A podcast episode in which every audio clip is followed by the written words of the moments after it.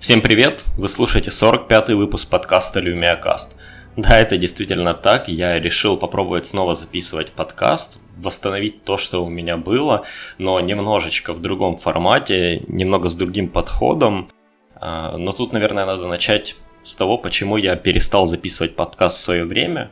Во-первых, э, мне показалось, что я трачу на это слишком много времени, и это действительно ну, в каком-то смысле было так, потому что я был достаточно расхлябанным и все, все время делал это в разное время, пытался иногда записывать куски, маленькие куски в середине недели, потом их соединять вместо того, чтобы записать один большой, ну, как это было в последних там нескольких выпусках. Э, я иногда не уделял достаточно времени на то, чтобы нарезать подкаст, потом даже экспериментировал с тем, чтобы уделять на нарезку меньше времени и пытаться записывать все как бы одним дублем. Ну, в общем, э, дело в том, что организация явно хромала, и это то, что меня убивало. Мне казалось, что я трачу на это много времени, хотя это не так. И сейчас я пытаюсь как-то чуть лучше планировать то, чем я занимаюсь, потому что если вы работаете, вы понимаете, что работа съедает просто все ваше гребаное время, а после работы вообще ничего не хочется делать. И чтобы избежать вот этого, да, и делать какие-то свои проекты, и делать э, что-то, что нравится мне, и, например, даже учиться чему-то новому, я решил, что буду все очень-очень жестко планировать, какое-то время я уже так живу, и я понял, что я могу в это планирование вместить также запись, записи монтирования подкаста, например, вместо какого-нибудь двухчасового обучения где-то, когда оно уже в конце недели меня просто достало, я хочу что-нибудь другое поделать, вот я мог бы записывать подкаст. Ну, то есть Первая причина, почему я бросил и почему снова записываю, это моя какая-то... Э, э, это то, что должно меня стимулировать лучшей организации, что ли, и планированию того, как я живу. Но это глобально. Второе, что меня задолбало в свое время, это отслеживание всех всевозможных соцсетей, куда я выкладываю подкаст. Я пытался отвечать людям в комментариях, э, отслеживать группы ВКонтакте, где я это все постил. Ну и, в общем, как-то за всем этим следить. И, честно говоря, ну, соцсети это такая одна большая помойка. Следить за ними мне ну, надоело. Мне надоело на телефоне проверять кучу notification. Хотя какую кучу? Кто, блин, слушает этот подкаст? Э, ну, так или иначе, это выматывает. И я решил, что теперь подкаст будет выходить на Podster FM по адресу lumiacast.podster.fm. Также ссылку на него я всегда буду кидать в твиттер этого подкаста, ну и в свой личный твиттер. А, а также я заведу телеграм-канал для подкаста. Вы спросите, зачем телеграм-канал? И, честно говоря, я сам часто противник телеграм-каналов, потому что, мне кажется, это какая-то избыточная фигня. Ну, собственно, если вы хотите фид новостей, то есть Твиттер, если фид новостей с комментариями, есть Facebook и так далее.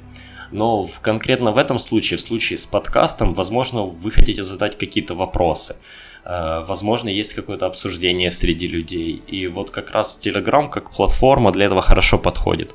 Кто-то задает вопрос, я потом его могу найти и использовать в следующем подкасте или тут же ответить развернуто, чего я не могу сделать в 140 символов твита, ну просто физически не могу.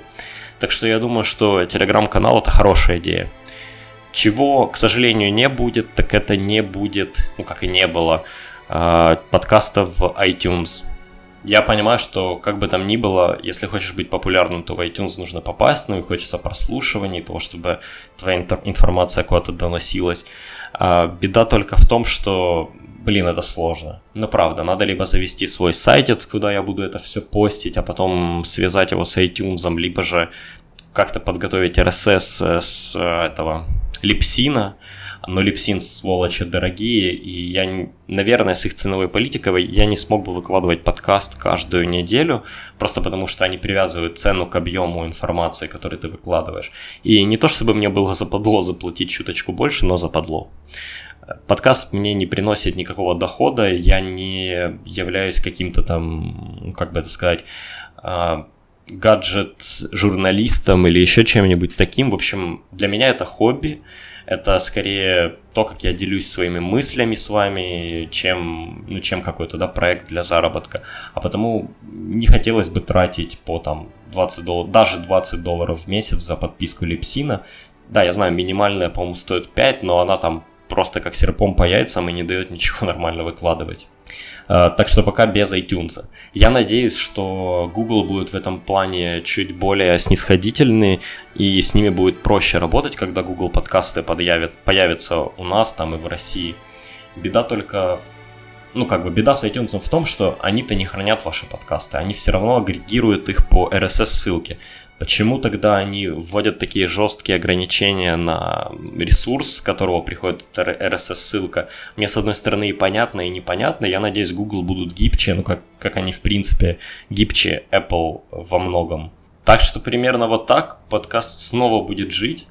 Э, ну, как он и жил на подстере, но если вы подписаны на PodFM или на TuneIn Radio, по-моему, я как-то связывал их с подстером через RSS, и туда подкасты тоже попадают, то там они должны быть. Соответственно, ссылку на RSS я буду постить и в Telegram-канал с каждым новым выпуском, просто для того, чтобы вы не скачивали mp3, а именно подписывались через подкаст-клиент. Ну и я думаю, проблемы где-то найти, если вы уж действительно захотите, или проблемы поделиться с вашими друзьями особой не будет. И да, поскольку я не выкладываю теперь эти подкасты ни в Facebook, которого у меня нет, ни в Контакт, которого у меня по сути тоже нет, то делитесь в соцсетях, для меня это очень важно, и я хотел бы видеть больше и больше просмотров. По, не просмотров, прослушиваний, простите. Э, по поводу прослушиваний нужно сказать вот что. Я понимаю, что для того, чтобы люди хотели это слушать, контент должен быть достаточно уникальным и интересным. Э, мир Windows сейчас находится в таком странном положении, когда Windows 10 становится все популярнее, ей уделяют все больше и больше внимания. При этом э, Windows Phone скатился до уровня, наверное, ну по моим ощущениям, уровня Windows Phone 7. Тех времен, когда я, собственно, впервые купил себе смартфон на операционке от Microsoft. Э, то есть получается такая ситуация, когда люди даже не рассматривают для себя смартфон от Microsoft как основной смартфон и, ну, про это даже не думают. Соответственно, говорить только про Windows Phone или говорить про новости о Windows Phone, я все-таки хотел бы сделать этот подкаст таким, чтобы, не знаю, пользователи других операционок и какие-нибудь приверженцы других операционок, устройств и так далее хотели бы слушать этот подкаст просто ради информации. Так, точно так же, как я слушаю Apple Insider подкасты, Android Insider подкасты, там еще несколько подкастов от Волта Мосберга, от Verge и других. Не потому что я, ну, у меня нету Android смартфона, у меня нету iPhone, iPad, ничего из этого, но мне действительно интересно, что же происходит, и интересно услышать это именно со слов этих людей, потому что они в какой-то смысле, в каком-то смысле они эксперты, да, они те, кто варятся в этой кухне, и мне важно, помимо голой новости, которую я могу где-нибудь прочитать, мне важно их мнение по этому поводу. Вот таким бы я хотел сделать этот подкаст, потому вместо обзора новостей, которые происходили на неделе, я попытаюсь выделять какую-нибудь одну достаточно важную тему, ну, может не важную, но интересную, которую Э, сложно как-то охватить в э, разрезе интернета. Э, ну, именно если вы будете пытаться гуглить или пытаться искать, возможно, вам даже в голову не придет такое искать, да. Ну, тот же Bing Pulse, система аналитики, о которой никто не знает, или Power BI для бизнеса, который тоже о котором никто не знает, потому что для этого нужно иметь Power BI учетку, которую предоставляет вам работодатель. А я все-таки варюсь в этом, и, возможно, я смогу рассказать что-то интересное для вас. Само собой, некоторые новости упустить просто так не получится, потому, да, я буду о них говорить, но не так, как раньше, когда это был просто набор новостей, которые вы можете, не знаю, получить в Твиттере, а какое-то смешное мнение получить из комментариев. Кстати, забавно, многие из тех тем, которые у меня всплывали в голове, когда я записывал этот подкаст, я хотел записать их куда-то в блог, но статьи достаточно большие, обширные выходили, либо же, ну, я понимал, что это будет очень большая статья, на редактирование и написание уйдет много времени, и, возможно, имеет смысл как-то рассказать ее просто в формате подкаста. Вообще, вообще, текущий подкаст я думал посвятить anniversary апдейту, который будет 2 числа, рассказать о том, как к нему лучше бы приготовиться, что бы лучше сделать. Но тут понятно, найдите друга с жестким диском, сделайте бэкап всей системы на всякий случай и все. А видео с тем, что же нового появилось в Windows 10 Anniversary Update, вы можете найти на том же The Verge. Потому тема не самая актуальная, ну и возможно лучше, чтобы я обновился сам, посмотрел это все и потом уже вам сказал. А, да, я не использую инсайдер сборки, я точно так же, как и вы, могу судить о апдейте только из видео, но это не то. В Anniversary Update внесли много-много изменений, которые, ну, очень мелочные, какие-то а- анимации даже там простые. Но эти анимации делают систему, ну что ли, э, более user-friendly. Кажется, что система более отполированная, да, она лучше работает. И это сложно заметить по там небольшому обзору. Потому я хотел бы попользоваться перед тем, как э, говорить какое-то свое мнение. А тема, которую я все-таки попробую покрыть сегодня, она такая немножко странная, потому что штука это не новая. Я хотел бы рассказать про Surface Pro 3 в реальной жизни, потому что Surface это некий святой грааль для всех виндоводов. Все бы, наверное, хотели Surface, но никто не решается себе его купить, потому что огромное количество обзоров его очень нахваливает, огромное количество обзоров наоборот клеймят, плюс есть опыт, негативный опыт Surface Pro первым и вторым, когда это были, ну, очень странные штуки. А, опять же, люди не верят, что в планшете может быть что-то, что заменит им ПК, хотя внутри просто архитектура обычного ультрабука. И вот все вот это подало мне мысль о том, что нужно бы рассказать все-таки, как я использую Surface Pro 3 в реальной жизни и вообще, что реальность, а что вымысел про него. Ну и, наверное, как любой другой обзор, надо начать с корпуса. Стоит заметить, что одна из особенностей отличительных черт корпуса – это то, что он вызывает вау. Когда вы берете это устройство и даете его другому человеку в руки, как только он его берет, открывает крышку, например, или просто включает, может, от, отщелкивает стенд сзади, первое, что вы слышите – вау, какой он крутой. И здесь частично играет то, что эм, все-таки Surface Pro выполнен не из алюминия, но из магнезиумового сплава. То есть это магнезий с чем-то там, бла-бла-бла, какая-то очень жесткая химия. Это особый сплав, он используется, по-моему, и в авиации, еще где-то. То есть это не какая-то придумка Microsoft, но он очень, он очень крепкий, очень твердый. Э, зачем это нужно? Я думаю, что если бы задний кикстенд, который откидывается у Surface, сделали из алюминия, он бы мог погнуться потому что это все-таки очень-очень широкая такая плоская, узкая штука, и, скорее всего, откидывая его с одной стороны, если бы он был алюминиевый, повторюсь, он, скорее бы всего, согнулся.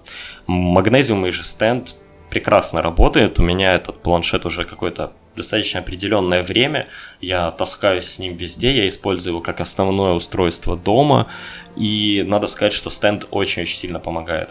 Одна из больших проблем, которые у меня возникали с планшетами, это то, что их неудобно поставить куда-то. Либо же вам нужно мириться с чехлом, который не всегда удобно держать в руках. Ну, знаете, такой с откидывающейся крышкой, э, которая потом собирается в гармошку. Ну, что-то типа смарт-кавера о iPad. Эм, а тут вы получаете как бы ту же самую возможность сразу сразу из коробки, без всяких там дополнительных аксессуаров, плюс то, что ножка меняет, э, может менять угол наклона произвольно, ну точнее так, как вам это нужно, это, это очень-очень большой плюс. Вы можете пододвинуть планшет ближе, если вы, например, летите в самолете, да, его нужно поставить на столик и сильнее нагнуть. А если вы обедаете и смотрите любимый сериал, поставить его в более вертикальное положение. А, так что по поводу корпуса надо сказать, что планшет великолепно продуман. И, наверное, единственное замечание, которое у вас точно возникнет, как только вы возьмете, возьмете его в руки, это «Боже, какой же он огромный!» То же самое замечание, которое возникает с iPad Pro 12,7 дюймов. Э, самое забавное, что к этому размеру вы очень-очень быстро привыкаете, как ни странно. Понятное дело, что доставать в метро его, использовать вы не будете, он очень большой для этого, но откровенно говоря, и 10-дюймовый iPad для метро достаточно большой. Это все-таки штука, которую вы хотели бы достать, сидя на диване. А, ну или не обязательно на диване, но в какой-то более удобной обстановке. А для метро, для поездок нужен какой-нибудь 7-8-дюймовый планшет, а чаще всего просто телефон, потому что вас могут так зажать, что телефон вы достанете, а планшет нет. Ну и вот эти все ситуации вы сами понимаете и знаете, что такое общественный транспорт. А, то есть этот планшет, ну, Surface Pro действительно слишком большой, чтобы пользоваться ним а, где-то стоя в дороге. Но он отлично подходит для того, чтобы использовать его там в самолете или сидя, например, в машине как ноутбук. Кстати, часто говорят, что неудобно использовать эту штуку на коленях. Да, некий, даже не дискомфорт, а некое странное ощущение возникает, когда первые разы вы его пользуете. Но потом вы выбираете какое-то такое положение задней откидывающейся ножки, что привыкаете к этому, то есть это не, не есть проблема. Но к чему вы действительно привыкаете, так это к размеру. Попользовавшись какое-то временем и используя его просто в дома для бытовых каких-то целей, а, я попробовал для тех же целей использовать iPad, который у меня тут есть. А, ну, скажем, он, он не мой, но он тут под рукой. В общем, забавная история в том, что он все время кажется маленьким когда я смотрю сериал, сидя за столом где-нибудь, да, ну, пока пью чай или еще что-нибудь, он кажется мне невообразимо маленьким по сравнению с 12-дюймовым Surface, и вот этот размер Surface для меня стал как раз сейчас идеальным для использования дома, для чтения, для чтения комиксов, для браузинга в вебе, ну вот для вот этого всего. Что касательно веса. Э, весит эта штука, если я не ошибаюсь, чуть меньше 900 грамм, он действительно увесистый. Весистый, тяжелый, но держать одной рукой его можно. Насколько удобно его использовать в одной руке, это, конечно, большой вопрос, и смотря для чего. Ну, например, а, стоя перелистывать Твиттер большим пальцем руки, пока я его держу, я могу. Но читать, наверное, нет. Мне не, мне не очень удобно. Я хотел бы все-таки одной рукой его придерживать, второй перекликивать странички, например. То есть тут надо понимать, что да, это действительно большая штука. Да, вы к ней привыкаете, но это накладывает свой отпечаток. И пользоваться одной рукой ну, практически невозможно, кроме как если вы э, смотрите на достаточно статичную информацию, ну, в смысле, вам не нужно взаимодействовать с планшетом. Также большое преимущество корпуса в том, что у него есть разъем USB. Вот сейчас, наверное, все посмеются, мы все-таки приходим в мир, где мы отказываемся от USB, мы пытаемся перейти к какому-то USB Type-C стандарту и так далее. Но поверьте, это очень-очень круто, когда вы можете взять свой планшет, на котором вы не только играете, но и работаете, подключить к внешнему винчестеру, сделать полный бэкап системы, потом подключить туда еще какую-то другую фигню, скачать фильм с флэшки и так далее. То есть вот это бесспорный, бесспорный плюс – и я рад, что в Surface подразделения это понимают и сами акцентируют на этом внимание. Они говорят, мы не делаем корпус слишком узким для того, чтобы туда не влез э, обычный USB разъем. Я считаю, что это правильно. Минус в конструкции – это DisplayPort. Я откровенно не понимаю, возможно, это какое-то ограничение самой платы, на которой, на которой находится процессор, но DisplayPort – это дико неудобная фигня. Вам приходится искать переходники, либо искать кабели, которых нигде нет, ну какой-нибудь, брать монитор с дисплей-порта, искать отдельный кабель. В общем, это, это жуть. Почему нельзя было туда поставить э, HDMI или мини-HDMI, э, я не понимаю. Вы скажете, блин, ну USB Type-C решает эту проблему, но та модель, которая есть у меня, Surface Pro 3, она выходила во времена, когда USB Type-C ну, не зарекомендовал себя еще как стандарт, никто еще не знал, будет оно, не будет. Потому э, именно в этой модельке я бы предпочел э, HDMI. Я надеюсь, что в Surface Pro 5, который должен будет выйти, Microsoft сделает, ну, скажем, два USB Type-C порта. Один для зарядки, для монитора, еще чего-нибудь. Ну и второй, соответственно, соответственно, второй, для того, чтобы что-то подключить, если вам нужно. Но давайте от корпуса перейдем уже к какой-то начинке, железу, всему остальному. И первая очередь, что бросается в глаза, это экран. Экран великолепный. Я, честно говоря, был настроен скептически, думал, что лучше бы Microsoft поставили Full HD экран просто для того, чтобы немножко экономить ресурс. А они все-таки поставили ну, что-то наподобие 2,5 или 2К, я, честно говоря, не знаю, потому что разрешение не совсем стандартное, но это прекрасный экран с великолепной цветопередачей, 12 дюймов. Я всегда считал, что в ноутбуке для меня идеальный размер экрана это примерно 13 дюймов, но вот в таком устройстве, которое я также использую как планшет, 12 дюймов мне кажется хорошим размером. В Surface Pro 4 это 12, по-моему, и 8 дюймов, но при этом меньшие рамки, соответственно, его чуть менее удобно держать. А я бы все-таки предпочел устройство, которое я могу и держать, и использовать на столе. А, так что экран шикарный, к нему никаких придирок. К чему у меня есть придирки из железа, это камерам.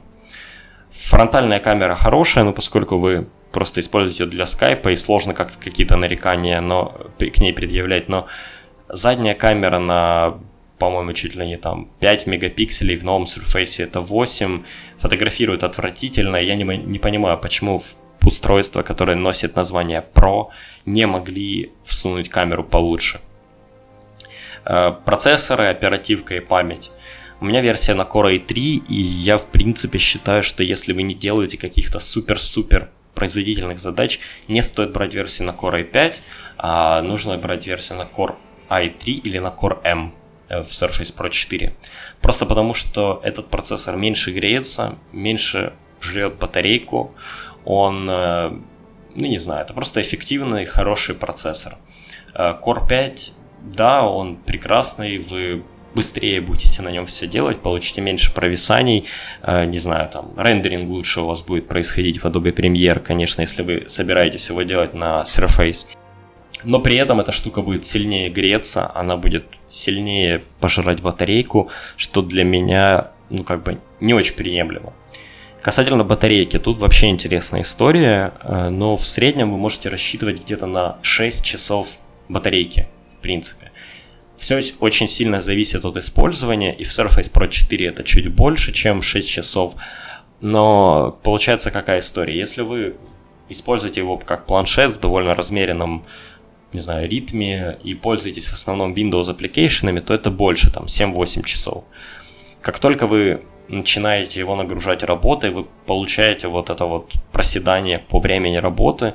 Э, но если сравнить, конечно, с другими ноутбуками на Windows, которые есть в ту же, в ту же цену, что Surface, то это, в принципе, э, очень даже неплохой показатель, потому что я купил этот планшет за 700 долларов, а за 700 долларов сейчас пока еще не вышли наши китайские друзья Xiaomi на рынок и там другие ноутбуки. Э, за 700 долларов вы можете купить кусок дерьма, откровенно говоря, который будет работать 3 часа, возможно, он будет с теми же характеристиками, но экран точно будет хуже, не сенсорный, и какой-нибудь медленный хреновый винчестер. Ну, в общем, честно говоря, 700 долларов это прекрасная цена для этого устройства, но сейчас о батарейке все-таки. А, так вот, интересно, что если вы подключаете его к монитору, а вы хотите это сделать, потому что это устройство в первую очередь стоит брать, если вы а, рассматриваете для себя некий девайс, который вы будете и носить везде, и использовать как планшет, но и хотите использовать его для каких-то производительных задач. Ну, например, сейчас я записываю звук в Audacity, при этом мой планшет подключен к огромному 24-дюймовому монитору, и у меня еще куча всего запущено, какой-то браузер, Telegram открыт, ну и, и прочее, прочее. В общем, у меня полноценная Windows. И надо понимать, что вот в таком режиме, когда вы работаете, э, то есть у вас открыта куча всего, но подключен монитор, вы не используете монитор Surface, вы получаете примерно 7 часов без зарядки. Э, я проверял это на своем обычном рабочем кейсе, то есть я на день просто свой рабочий ноутбук отложил в сторону и полностью пользовался Surface с подключенным монитором. Тут, кстати, надо понимать, я использую и рабочий ноутбук, подключая к монитору, то есть ни там, ни там я не пользуюсь а, с эм, вторым монитором. Так вот, 7 часов я получил, при том, что у меня было открыто одновременно два скайпа, Telegram, Outlook, в это время я работал через удаленный рабочий стол ну, с моими там рабочими серверами, э, постоянно вел какую-то переписку, какие-то читал какую-то документацию, само собой у меня был открыт браузер, потому что кто не смотрит YouTube на работе, ну вы поняли. И вот при всем при этом я получил тех самых, тех самых там 6,5-7 часов. То есть все очень-очень сильно зависит от того, как вы используете планшет и от того, какой софт у вас на нем стоит. Вы скажете, чувак, ну блин, MacBook Air работает 8-10 часов в зависимости от использования, и тут я не буду спорить, это так. Но надо понимать, что MacBook Air это все-таки ноутбук, и банально у инженеров было больше места внутри под клавиатурой, куда можно было запихать батарейку. А здесь в 8-миллиметровый, там, 9-миллиметровый корпус запихнули экран, плату, какой-нибудь кулер, наверное, для процессора, но если это не Core M версия, Core 5, да, то есть там есть где-то кулер, там есть батарейка, причем не самый простой экран, то есть не самый тонкий, поскольку у него есть еще прослойка для ручки, э, все эти порты, ну, в общем, это все затолкали в маленький тонкий корпус, и само собой пришлось жертвовать батареей. Критична ли батарея? Вот, ну, то есть не хватает ли ее? В моем случае использования нет. Чаще всего я пользуюсь ним дома утром, потом где-то я еще на работе иногда что-то на нем делаю, но редко. Ну, да, давайте допустим тот случай, когда выходные я где-то езжу. То есть утром я сижу за ним, смотрю YouTube, потом где-нибудь в дороге или в кафешке, еще где-то я э, могу что-то поделать, может пописать какую-то статью или записать какую-то мысль, которая у меня появилась. Я возвращаюсь домой и пользуюсь ним вечером, и заряда мне хватает. То есть тут, тут все-таки все зависит от того, как вы пользуетесь этим устройством. А, ну и опять же, если у вас старый ноутбук, который так ни хрена не держит, то о, о, о чем мы говорим, эта штука будет работать намного-много больше. Софт, что стоит упомянуть, стоит все-таки пользоваться. Если вы хотите выиграть в батарейке, выиграть в производительности и всем остальном, то попробуйте пользоваться универсальным софтом на Windows 10. Ну так уж получается, что он более оптимизированный, что ли, он лучше работает в фоне, и я понимаю, что иногда нельзя обойтись с ним, но, например, сейчас с выходом Anniversary Update я полностью удалю Skype э, x86 и поставлю тот Skype, который Skype Preview, потому что он вроде бы неплохо работает, и при этом он жрет меньше батарейки, то есть получается вот так. С другой стороны, я помню, как Microsoft выпустили приложение Microsoft Health, которое нифига было не протестировано нормально, и оно не давало этому планшету уйти в сон по-человечески. Ну, то есть он засыпал, но при этом процессор работал, грелся, жрал батарейку. Э, как только, вы, как только вы замечаете такую фигню, просто сносите последний установленный софт какой-нибудь, и все работает. С x86 софтом, ну, таким зарекомендованным, не знаю, не так, зарекомендовавшим себя, я таких проблем не замечал. У меня стоит Visual Studio, у меня стоит Power BI Studio, у меня стоит еще куча всего. И при этом как планшет, планшет отлично работает. То есть он, когда надо, выключается нормально, не жрет батарейку, пока спит, и с этим проблем нет. Так что тут 50 на 50. Браузер. Конечно же, многие из вас пользуются Chrome. И надо сказать, что с Chrome этот планшет живет сильно меньше, как и любой другой ноутбук. А, я сейчас пользуюсь Edge, и в принципе это неплохой браузер, но возможно Edge по каким-то тем или иным причинам вам не подходит. Да, с Anniversary Update он получит свой AdBlock, и, в принципе, ним, возможно, ну, большее количество людей сможет ним пользоваться без того, чтобы он вас выбешивал. Э, возможно, каких-то дополнений вам все-таки не будет хватать. Или какие-то сайты не будут открываться нормально. А, тогда понятное дело, что Edge не для вас, он для вас не подходит. И я мог бы порекомендовать только Оперу. Почему оперу? Потому что у них есть встроенный режим энергосбережения, то есть это когда вы пользуетесь планшетом, ну вы не хотите включать энергосбережение на всю Windows, да, вам это не нужно, вам нужна производительность, но вы можете включить ее в браузере, это, в браузере это клево. Плюс Opera пользуется WebKit, тем же движком, что и Chrome, и вообще вроде бы там адекватные ребята сидят. Единственное, что меня бесит в этом браузере, это дизайн, а иначе я бы, возможно, и сам ним пользовался. А, то есть, ну вот из всего вот этого длиннющего рассказа про батарейку и все, что я там говорил, вы, наверное, должны будете понять, что э, важно подбирать софт на Surface. Да, ну, есть, есть, есть такая фигня, но как только софт подобран, э, все работает как часы. Я не говорю, что это большая проблема, не подумайте. То есть это не то, что нужно перебрать 10 почтовых приложений там или еще что-то такое. Но просто если вы пользуетесь каким-то супер тяжелым софтом, который даже на вашем производительном ПК как-то подлагивает или тупит, то, наверное, хорошая, хорошая мысль не включать этот софт на Surface, когда он вам не нужен, да, не делать так, чтобы он работал в фоне. И там отказаться от флеша, который постоянно используется. Возможно, посмотреть на то, как включается Java и так далее.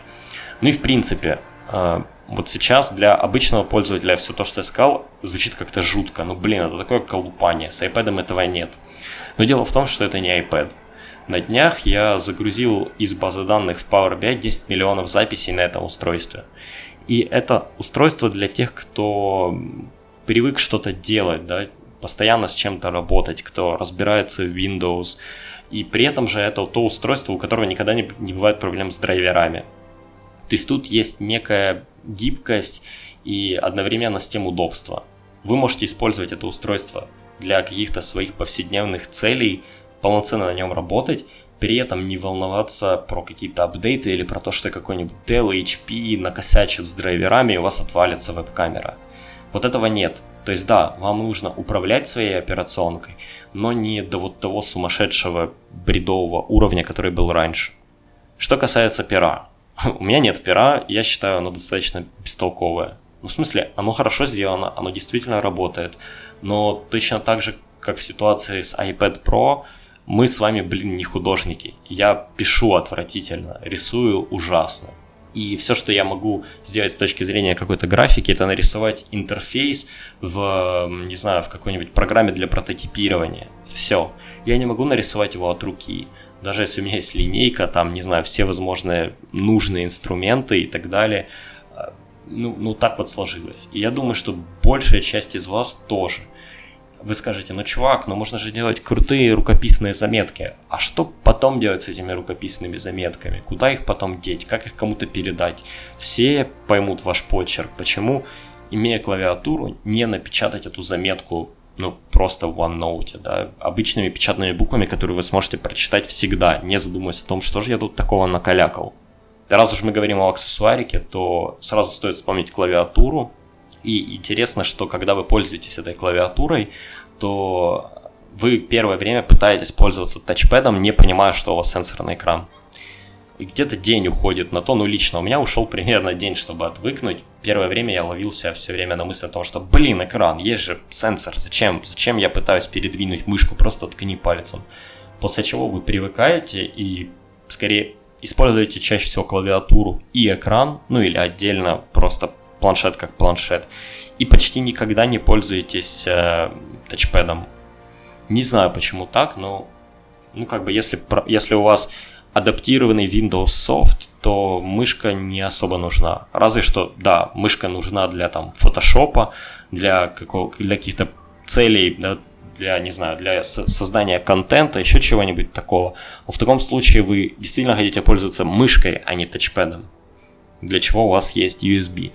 Но клавиатуру точно надо брать. Конечно, стоит она конских денег, 100, примерно 100-120 долларов. Э, но клавиатура действительно хорошая. Мне нравится, как она печатает. И надо сказать, что к третьему Surface Pro вы можете купить клавиатуру от четвертого, она нравится людям больше почему-то. Ну, многие говорят, что им удобнее, когда между клавишами есть пробелами.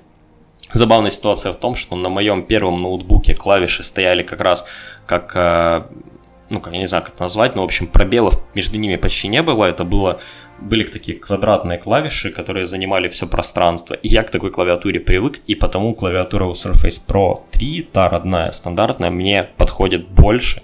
Ну, наверное, она мне как-то привычнее или вызывает во мне какое-то странное чувство ностальгии. Э, док-станции. Честно говоря, док-станцию имеет смысл брать, если вы собираетесь подключать второй монитор. Но я бы не стал нагружать видеокарту, встроенную видеокарту от Intel двумя огромными мониторами, ну даже двумя Full HD мониторами. Хотя, возможно, два Full HD это неплохой вариант, но у меня сейчас стоит э, а, 2K монитор какой-то там или, или 2,5, не знаю, от Dell, неважно. И подключить второй такой же монитор я бы не хотел. Ну просто я не хочу давать лишнюю нагрузку на видеокарту и на систему в принципе. При этом, если у вас есть только один монитор, то никто вам не мешает его подключить прямо через тот DisplayPort, который есть. Соответственно, вы, если собираетесь использовать Surface Tag, покупать отдельно док-станцию за 130 долларов только для того, чтобы он туда втыкивался, ну это как-то странно.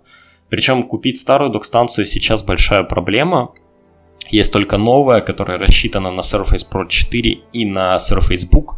Ну, соответственно, это такой просто блочок с кабелем, в который втыкиваете другие кабели. То есть ничего никуда не вщелкивается. И имеет ли смысл покупать вот такой отдельный брусок, когда туда даже планшет не, не, ну, не знаю, никуда не вставляется, нет никакого чувства, да, что вы что-то куда-то вщелкнули, закрыли, вот у вас монолитная система. Я думаю, что нет. У меня сейчас буквально два кабеля на столе. Один это от Surface к дисплею. И второй это USB, который идет, опять же, от Surface к дисплею, ну а мышка, клавиат, мышка, там, микрофон и все остальное подключены напрямую к дисплею. То есть для меня сейчас э, док был бы излишним. Стоит поговорить немножко о играх, наверное, и надо понимать, что это не игровое устройство. В том плане, что тяжелые игры он не потянет, он хорошо тянет Hearthstone, да, он хорошо тянет различного рода платформеры, понятное дело, игры из Windows Store тоже без проблем, а, но я понял, что я играю на этом устройстве чаще, точнее стал чаще играть на этом устройстве, как только купил к нему отдельный геймпад. Я купил э, SteelSeries Stratus XL, потому что это X-Input геймпад, блютусный, нету никакого дополнительного свистка, я просто его включаю и играю. И я понял, что я использую это устройство для игр, в которые я не хочу играть на Xbox. Но если уж я сел за большой огромный экран, то, наверное, я буду играть в Halo 5 или Quantum Break или Doom, вот что-то такое, да? Ну, то есть использовать Xbox на полную мощность или в те игры, которых нет на Windows.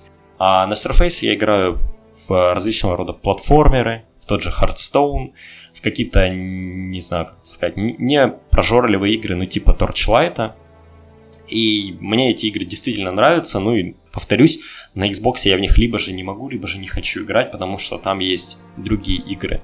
Да, вот таки, для таких вот, не, скажем так, несложных игр Surface неплохо подходит, но, повторюсь, э, не все x86 игры, далеко не все игры из Steam поддерживают сенсорный ввод, потому геймпад must have. Я не уверен, стоит ли покупать какой-то сейчас, геймпад сейчас, если вы намерились покупать э, Surface, но только потому, что новый геймпад для Xbox, который выйдет вот с новым Slim Xbox, э, который Xbox One S, в общем, он будет подключаться к Windows устройствам без дополнительного донгла. Старый вроде как работал через какой-то радиоканал, потому, собственно, так было, потому нужен был донгл. А новый работает через Wi-Fi, если я не ошибаюсь, или что-то такое, или может Bluetooth. Ну, так или иначе, он будет работать без дополнительных приблуд, и, возможно, имеет смысл подождать и купить просто новый геймпад от Xbox, который будет стопроцентно совместим. Если же вы рассматриваете какой-то геймпад поменьше, например, для дороги, то да, различного рода геймпады от SteelSeries, которые есть маленькие, там чуть больше, какие-то дорожные, скажем, варианты – могут иметь смысл, но так или иначе, если хотите играть, то я бы сказал, что на сенсоре вы будете играть 30-40% времени, но если мы говорим о каких-то хороших, крутых играх, скорее 30 даже, и 70 при помощи клавиатуры, мышки, геймпада. Но клавиатуру и мышку возить за собой как-то не очень хочется, потому, наверное, геймпад имеет смысл, но это просто удобно для тех игр, в которые вы действительно сможете играть на Surface. Что касается повседневной работы, здесь вообще никаких нареканий. Я часто работаю с документами, я пишу код в Visual Studio. Сейчас я учу некоторые там курсы, которые мне интересны, и с этим планшет справляется прекрасно. Повторюсь, что это не планшет и не ноутбук. Это устройство, которое дает вам некую гибкость, и в этом вся прелесть.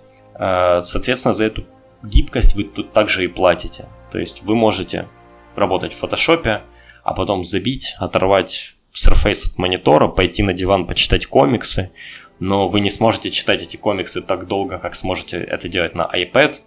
Скорее всего, ну, на iPad это будет делать удобнее, потому что он, например, легче. С другой же стороны, iPad или другой планшет вы не сможете просто без каких-то дополнительных аксессуаров поставить на стол, запустить на нем видео, потом начать транслировать это видео на ваш Xbox и вот это все. Так что если вы рассматриваете хороший, скажем, компьютер на Windows сейчас, я бы мог посоветовать вам Surface Pro 3. Возможно, не 4, потому что 4 дорогой достаточно, а тройку можно сейчас купить по скидкам, да и, честно говоря, я живу в Украине, а здесь наши барыги завозят их по таким ценам, как они стоят в Microsoft Store в США, и вот реально была возможность купить в США за 680 долларов и доплатить за там, переезд этого всего дела. Или пойти в местный барыга-магазин и купить за 680 долларов уже перевезенный, что я, собственно, и сделал. Почему я, в принципе, сейчас его могу вам советовать и, и да, это? Ну, просто потому, что вы не купите ничего другого за эти деньги. Да даже за 1000 долларов у вас есть немного вариантов. Один из них это Asus ZenBook что-то там, не помню какой. Тоже достаточно тонкий, 12 или 13 дюймовый ноутбук э, на Core M, вроде бы все круто, классно, но их очень мало, их почти не завозят к нам. Если вы можете купить этот вариант, то да, это, это отличный вариант, если вам нужен именно ноутбук. А, Dell XPS 13, который казался, как кажется, да, хорошим таким конкурентом, в Штатах стоит 900 долларов, а везде в других странах Dell на него лупит какую-то бешеную цену, и реально дешевле для вас будет купить э, ну, тот же Surface или MacBook, причем сильно дешевле. У нас, э, чтобы вы понимали, э, Dell XPS 13 начинается в цене там от 30 с лишним тысяч, а Surface можно взять за ну, там, 20, а MacBook за 23, например, тысячи. 3, 23, 24 Air. И этот Air и этот Surface никоим образом не будут уступать Dell. Вы можете попробовать заказать новенький Razer Blade Stealth. Он тоже начинается от 900 долларов с похожими характеристиками, но его проблема заказать, и я бы вот, например, сейчас смог это сделать с трудом. Ну, в смысле, либо же я заказывал его и парился и переживал о том, как он ко мне доедет, э, либо же надо было просить кого-то его привезти. А Surface я пошел и тупо купил. При этом в Surface я никогда не волнуюсь про операционку, я не волнуюсь про, про драйверы и прочее. А, надо понимать также, что купив тот же Asus, Dell, еще что-то, вы получите OEM-ную операционку с кучей говна, а тут вы получаете Windows 10 Pro со всеми возможностями без, без дополнительного софта. Надеюсь, что я попробовал как-то так, хоть и сумбурно, но покрыть все ваши вопросы и сомнения, которые возникают у вас при словах Surface. Возможно, я надеюсь, опять же, э, что вы чуть меньше будете воспринимать это устройство как такого мифического единорога, и, возможно, если вы думаете о покупке ПК, задумаетесь о нем для себя, как неплохой ПК для работы, который вы можете взять на кровать или на диван, чтобы посмотреть киношку или полистать комикс. И это все на сегодня. Подписывайтесь на твиттер этого подкаста, подписывайтесь на мой твиттер. Обе ссылки будут в описании. Вы можете также подписаться напрямую через RSS на сам подкаст, через ваш какой-нибудь подкаст-терминал. Вы можете точно так же это сделать в iTunes, если используете его для подкастов. Еще раз извините, что подкаст не выходит в iTunes. А, также заходите в телеграм-чат, который я создал. Я надеюсь, что хотя бы 5 человек к тому моменту, как вы это прослушаете, там уже будет. Можете задавать там вопросы, общаться. Я думаю, что а, поскольку людей, которые, которым нравится Windows, действительно немного, и таких сильных Windows комьюнити мало, то, возможно, вы найдете каких-то единомышленников в этом чате. А, хотелось бы в это верить. Всем спасибо, пока.